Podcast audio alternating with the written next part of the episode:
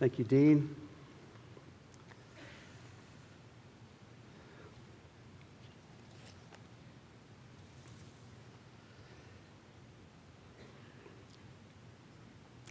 The fruit of the Spirit is love, joy, peace, patience, kindness, goodness, faithfulness, gentleness, and self control. And the Apostle Paul says in Galatians chapter 5 against such things there is no law. There's no law against joy. There's no law against gentleness. There's no law against patience. It is the fruit of the Spirit, the life in the kingdom, the life of a transformed person. But the fruit has a root. The fruit of the Spirit grow from the desires of the Spirit. And Scripture presents the Spirit as a river. There is a stream that makes glad the people of God. The Spirit is in our midst.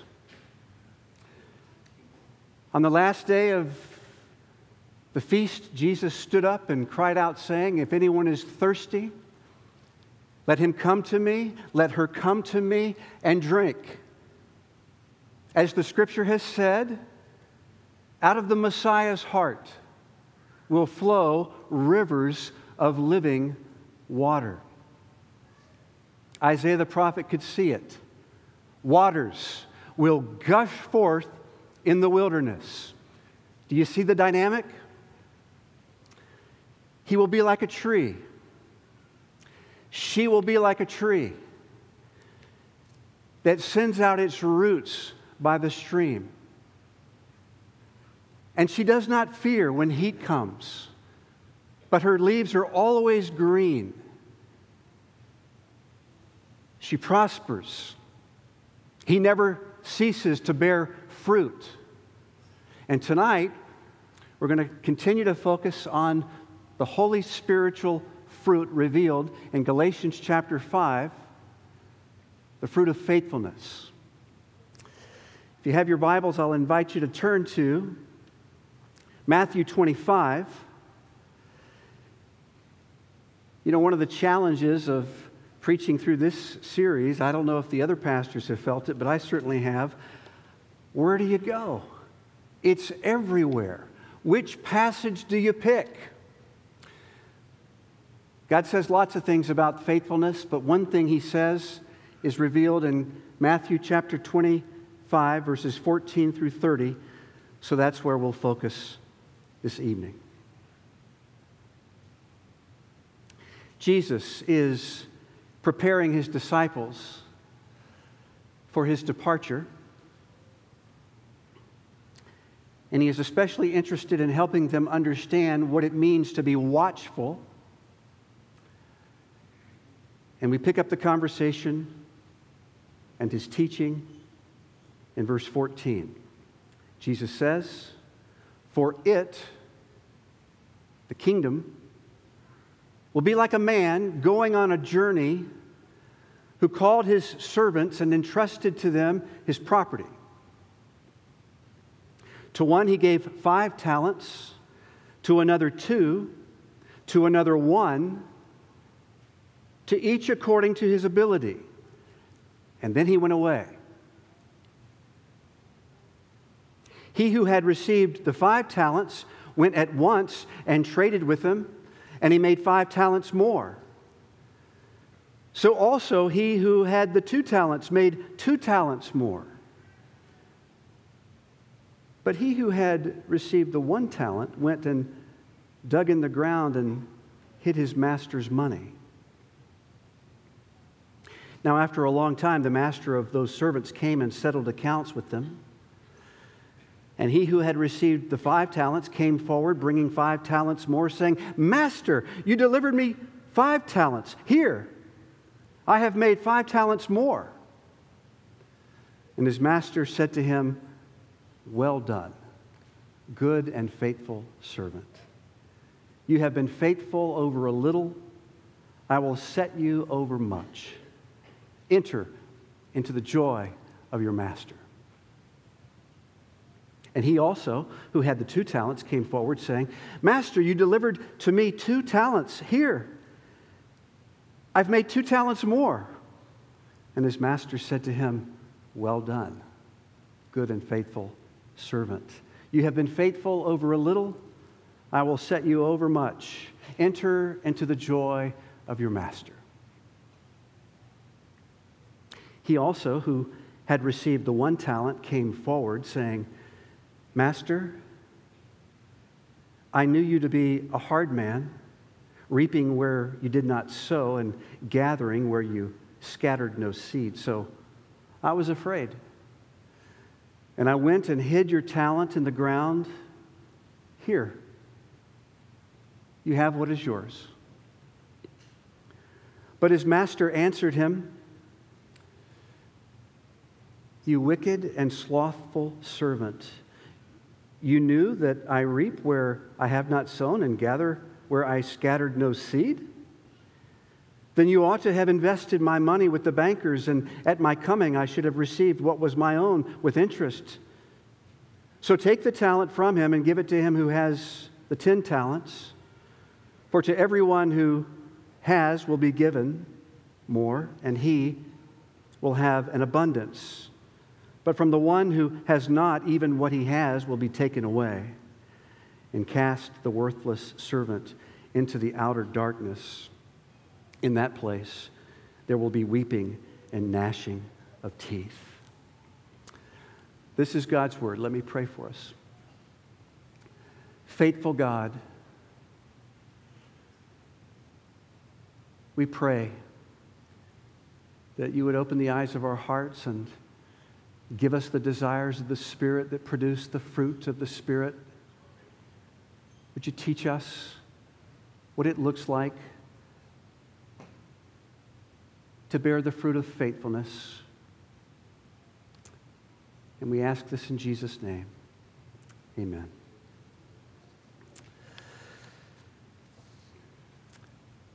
Again, just by way of orientation, verse 14, it will be like.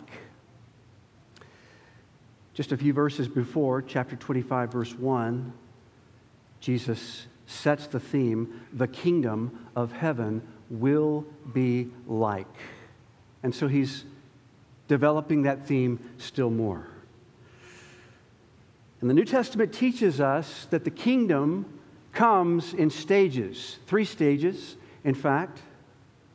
There is the inauguration of the kingdom when Jesus comes the first time on earth to establish his rule. Secondly, there is the continuation of the kingdom as Jesus rules from heaven at this present time. And finally, there is the consummation of the kingdom when Jesus returns to earth for the second time. And our passage maps with these categories. It unfolds according to these three stages. It begins with the day of entrusting, it continues through the day of responding, and it concludes and gives the most attention to the day of accounting. Let's consider how the passage unfolds. First of all, the day of entrusting. It will be like a man going on a journey who called his servants and entrusted to him his property. To one he gave five talents, to another two, to another one, to each according to his ability, and then he went away. The passage, Jesus himself describes the king himself as a rich man. Before time began, God the Father and God the Son pledged their faithfulness to one another and what the Bible describes as the covenant of redemption. God the Father purposed to save a people for himself by sending his Son into the world. God the Son purposed to fulfill the Father's plan by coming into the world to represent his chosen people.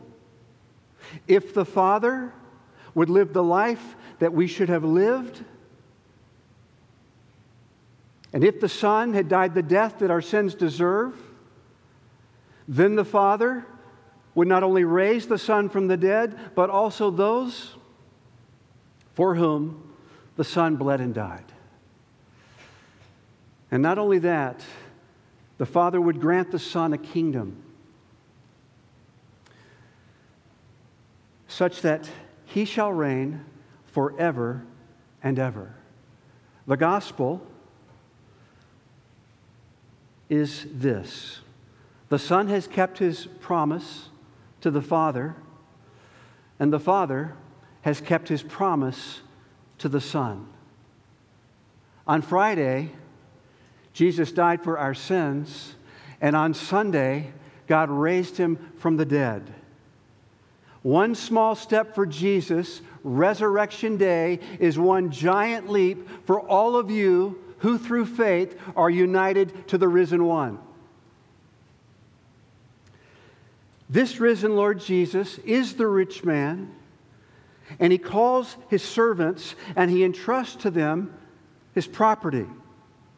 Later in Matthew's gospel, we hear how Jesus describes the distribution his commission. Matthew 28, verses 18 through 20. All authority in heaven and on earth has been given to me. Go therefore and make disciples of all the nations, baptizing them in the name of the Father and of the Son and of the Holy Spirit, teaching them to observe all that I have commanded you. And behold, I am with you always to the end of the age.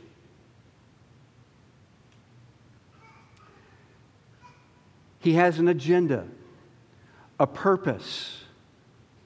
He's entrusting the kingdom to his servants to advance the kingdom. To one he gave five talents, to another he gave two talents, to another one talent, to each according to his ability, and then he went away. Verse 15. Talents obviously figures prominently in the text. Originally in Jesus' day, at first it represented a unit of weight, whether gold or silver or copper, and later it came to represent a unit of coinage, a sum of money, about a 20 years amount of an average worker's wages. But Jesus is speaking metaphorically. And sometimes, because of the word talent, we often mistakenly understand talent as gifts and abilities. But notice how Jesus does not equate the two. More properly understood, talents, as revealed in the text, represent our calling given by the master and received by the servant. Opportunities and responsibilities given by the king to us, his people, to advance the kingdom. How does he give? Opportunities and responsibilities. Sovereignly, did you notice? Jesus determines who gets what. Variously, all receive, but not all the same appropriately, notice verse 15, each according to his ability. The opportunities, the responsibilities take into view the capacity. And finally, graciously. It's a gift, it's not a wage. And so it's a very noble calling that Jesus gives. That's a window into the day of entrusting. All authority has been given to me, and now I'm entrusting you to advance the kingdom. And I'm giving you specific opportunities and specific responsibilities. That leads us to, secondly, the day of responding. This present age. Two kinds of responses one positive, the other negative. But let's flip the order because I remember when I, when I picked out my, my wife's wedding ring, the jeweler placed the cloth on the table and then set the diamond. And have you noticed that the diamond sparkles much more as over against the background of the black cloth? When we see the negative response, we'll see more positively the faithful response. So let's look at them in reverse order. First of all, the response of faithlessness. The third servant. Notice his action. He refuses to fulfill his calling, his assignment, as pictured in digging the hole and hiding the money. This is how he relates in his world. But whenever you see something going on horizontally, something that you can observe, a person as they relate to the people around them and the circumstances in their midst, whenever you see something horizontally, it's always revealing something going on vertically. My heart, your heart, his heart is always doing something with God. It is never passive, it is always active, it is God relational. So notice the root beneath the bad fruit, the motive, the God relational reason. He does what he does. Jesus taught, out of the heart the mouth speaks. And the third servant's words reveal what rules his heart. First of all, the lies he believes. Did you notice verse 24 and 25? Master, I knew you to be a hard man, reaping where you did not sow and gathering where you scattered no seed. So I was afraid, and I went and hid your talent in the ground. Here, you have what is yours. Did you notice? The darkened heart, the lies believed. He's accusing his master of being harsh, unrelenting, merciless, stern, exacting, more than is right, like Pharaoh, telling us to make bricks but giving us no straw. You can almost hear his heart, if you could climb inside and listen, his heart saying, If I had lost my talent, you would have still demanded it. You're so hard. Not only is he accusing his master, but he's also excusing himself. I was afraid. And it's your fault, not mine. You forced me to dig the hole. You should be thankful that I returned what is yours. Lies believed. But also, did you notice the lust he pursues? I think we're on good grounds to see within the text implicitly this self exalting pride. The Apostle Paul uses a very provocative phrase in Philippians chapter 3. He says, Their God is their stomach. In other words, they live for what they crave. They are mastered by the lusts of the flesh. And the primal lust of my flesh, and no doubt yours, is pride. Self exalting pride. He covets a higher place, more talents, he despises the lowly place, only one talent. One commentator helpfully described building the kingdom as being compared to building a house. Different responsibilities given according to different abilities. And so the one assigned the carpentry work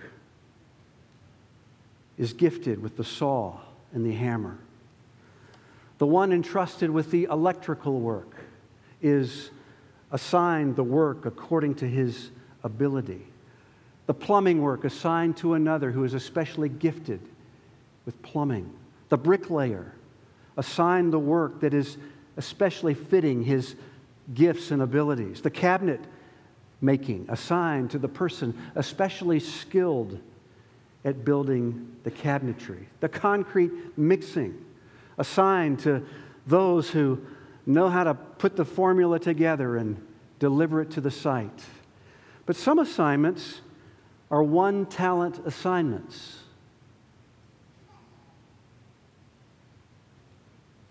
Like pushing the wheelbarrow. It's very needed, but it's refused. It's not that this servant could not, it's because this servant would not. He craved a greater assignment. And it's a warning to us all. It's a devilish, throne seeking pride that is always crouching at the door, and it must be mastered. The Apostle John writes in his third letter, he names names. Diotrephes, he likes to put himself first. He does not acknowledge our authority. A faithless servant. That's the first response, faithlessness. But there's the second response, the first and second servant, the response of faithfulness. Their action, they each labor diligently. Each of these servants improve, as it were. They expand the kingdom, they double their impact. Notice the first Master, you delivered to me five talents. Here, I have made five talents more. The second, Master, you delivered to me two talents. Here, I have made two talents more. It's very vivid, the language that is used. Look. You can just imagine the eyes sparkling, the mouth smiling, like the child inviting, Open my gift and start counting. Why? What's the motive? What's the root that grows the fruit of faithfulness? Out of the heart, the mouth speaks. Notice how the servant's words reveal the heart, the truth that they believe. It's as though if you could climb into their heart, you'd hear the language of, he is mine, and I am His. He gave His all, so I will give my all. There's this love that rules the heart. The Apostle Paul describes it in 2 Corinthians chapter 4, verses 14 and 15. The love of Christ controls me. I am mastered by the love of Christ. I have come to this conclusion that one died for all, therefore all died. And he died for all, that they who live should no longer live for themselves, but for him who died and was raised on their behalf. Do you hear the covenantal divide? They no longer live for themselves, but for him. And these faithful servants are motored by, mastered by a love for their master. And this, even as the previous servant, ought to be a warning to us all. These two servants ought to be an encouragement to us all. Humble, Christ like faithfulness is the root and the fruit of the Spirit, and it must be nourished. The psalmist puts it this way in Psalm 84, verse 10 I would rather be the doorkeeper in the house of my God than dwell in the tents of wickedness. Even if you just give me a small responsibility, I'll take it. Because my heart beats for my master, and I'll do whatever he calls me to do. I remember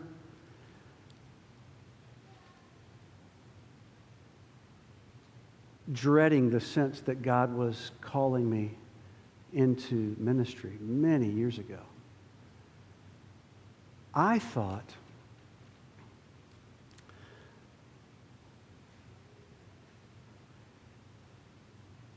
I thought it would not be a joy at all.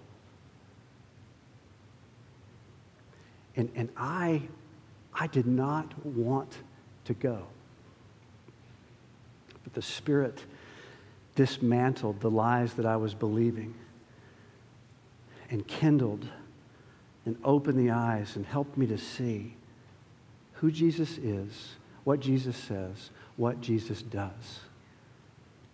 And the love of Christ began to control me. And I came to that same conclusion that the Apostle Paul records in 2 Corinthians chapter 5. I would rather do anything. I'll do whatever it takes, Lord. Whatever you call me to do. And you don't have to show me in advance what it is, I'll do it. And the rest has been joyful history. You know, I want to uh, just say a word. I wrote about this in the pastor's post. I had a great time at the Caring for One Another conference. That was such an encouragement to me personally. But the most encouraging thing, and I wrote about it on Friday, was walking in the door and seeing the people of God using their opportunity and their responsibility within their capacity and ability to build up the body of Christ. It was the most beautiful sight to see the body at work. This is what Jesus is calling us to. This is what our lives in Christ are all about. So, I hope you will consider sticking around tonight and see if it fits. Might this be an opportunity a responsibility that fits with your capacity to serve, to, to extend the kingdom by helping others learn English as their second language. You know, I'm going to be turning 60 in a couple of weeks. And I think about that song, All for a Thousand Tongues to Sing. And I don't know, none of us do, how much time the Lord will give me.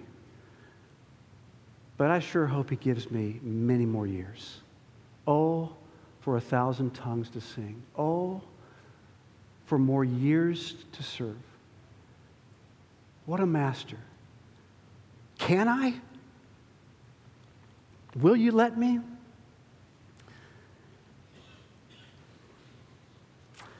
We've considered the day of entrusting and Jesus departs. And we've considered the day of responding. That's our present day. That's what this week is all about. Break it down. It's hard to think at 30,000 feet. Let's think on Main Street. This week, what is my life about? What is your life about? It is about responding faithfully. But we'll close with the day of accounting because it's coming. That's in the future. Notice how the text speaks of how the master rewards the faithful servants and the faithless servants. First of all, the faithful servants, to the first and the second. Well done. Good and faithful servant, you have been faithful over a little, I will set you over much. Enter the joy of your master. Verse 21 and 23. So he gives praise for their faithfulness. He increases their responsibility and he invites them into holy spiritual joy. In contrast, the reward to the faithless servant You wicked and slothful servant, you knew that I reap where I have not sown and gather where I scattered no seed? It's a question. then you ought to have invested my money with the bankers, and my coming, at my coming, I should have received what was my own with interest. So take the talent from him and give it to him who has the ten talents. For to everyone who has will be given, and he will have an abundance. but from the one who has not, even what he has will be taken away, and cast the worthless servant into the outer darkness. In that place there will be weeping and gnashing of teeth. The template follows the same, but it's turned on its head, the exact opposite.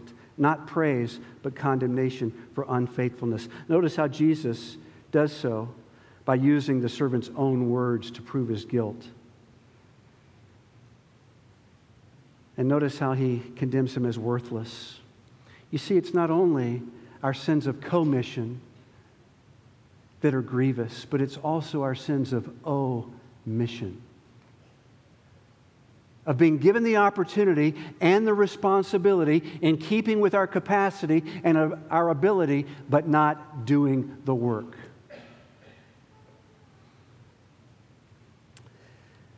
So Jesus removes the responsibility and he banishes the servant from his master's joy. And there's a very important lesson here. Theologians distinguish between what is called the visible church and the invisible church. Picture with me two concentric circles. The inner circle we might call the invisible church. And within the inner circle, the invisible church, are those who are the true elect of God, who are truly born of the Holy Spirit. But the outer circle, the visible church, and within the outer church, there are both the elect and the non elect. Consists of those who profess faith, who bear the sign and partake of the sign of the covenant. And this passage intends to remind us that in the visible church, the present kingdom, it includes both the faithful and the unfaithful servants. In the visible church, in the visible kingdom, Jesus is describing what it's like. But the day is coming when the true and false servants, the wheat and the tares, will be revealed and separated. But today, you and I can have this wonderful assurance that we belong to the age to come, the eternal kingdom, because the fruit of the Spirit is faithfulness. I love how the Apostle Paul describes it in 1 Corinthians chapter 15. He says, I worked harder than all of those apostles, and yet it was not me, it was the grace of God working in me. He explains his faithfulness. This is not something that we work up. When's the last time you walked by a fruit tree and heard it trying really hard? It's the fruit of the Spirit that grows from the desires of the Spirit. Grace works in you to change what you want. It is the most amazing thing. What is so new about the new covenant? This the Spirit changes what you want and what you live for. And out of that new desire grows the fruit of the Spirit, like faithfulness. Work out your salvation with fear and trembling. Why, Paul? Because it is God who works in you, both to will and to work for his good pleasure to produce in you the faithfulness of the Spirit. It is the most radical transformation. It is the most wonderful thing. I'll close with this. Maybe you've wondered what does it mean to be watchful while I'm waiting for the Lord's return? What am I supposed to do before, between his first coming and his second coming? The text is teaching me, the text is teaching you. God is speaking his truth in love, saying, watching does not mean waiting passively for the kingdom, but to be actively working for the advance of the kingdom to use your God given opportunities and responsibilities to improve, to advance God's glory and His rule. We are stewards of God's grace, servants called to faithfulness.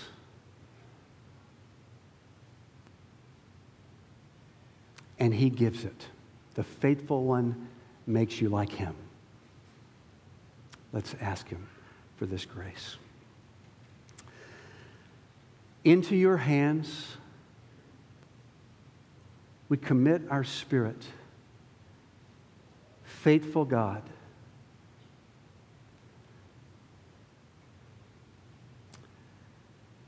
We are humbled. We are thankful that you would deliver us from unfaithfulness to faithfulness through Jesus.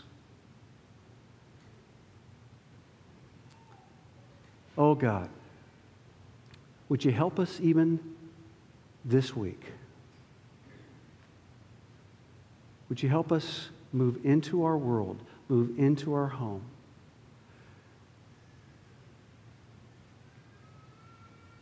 To build your kingdom.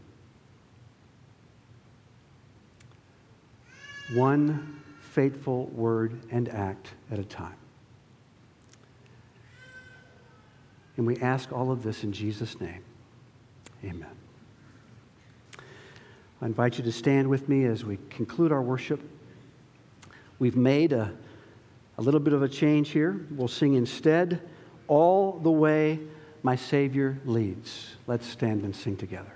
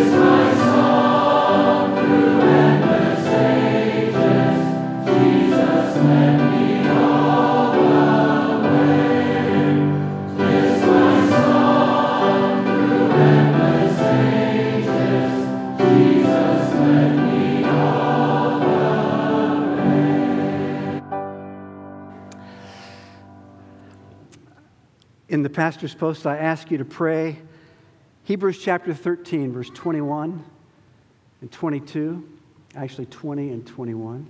for me. Thank you for doing that.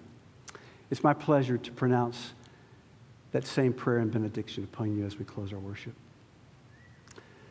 May the God of peace, who, through the blood of the eternal covenant, brought back from the dead our Lord Jesus Christ, that great shepherd of the sheep, may he equip you with everything good to do his will, working in you what is pleasing in his sight through Jesus, to whom belongs glory forever and ever. Amen.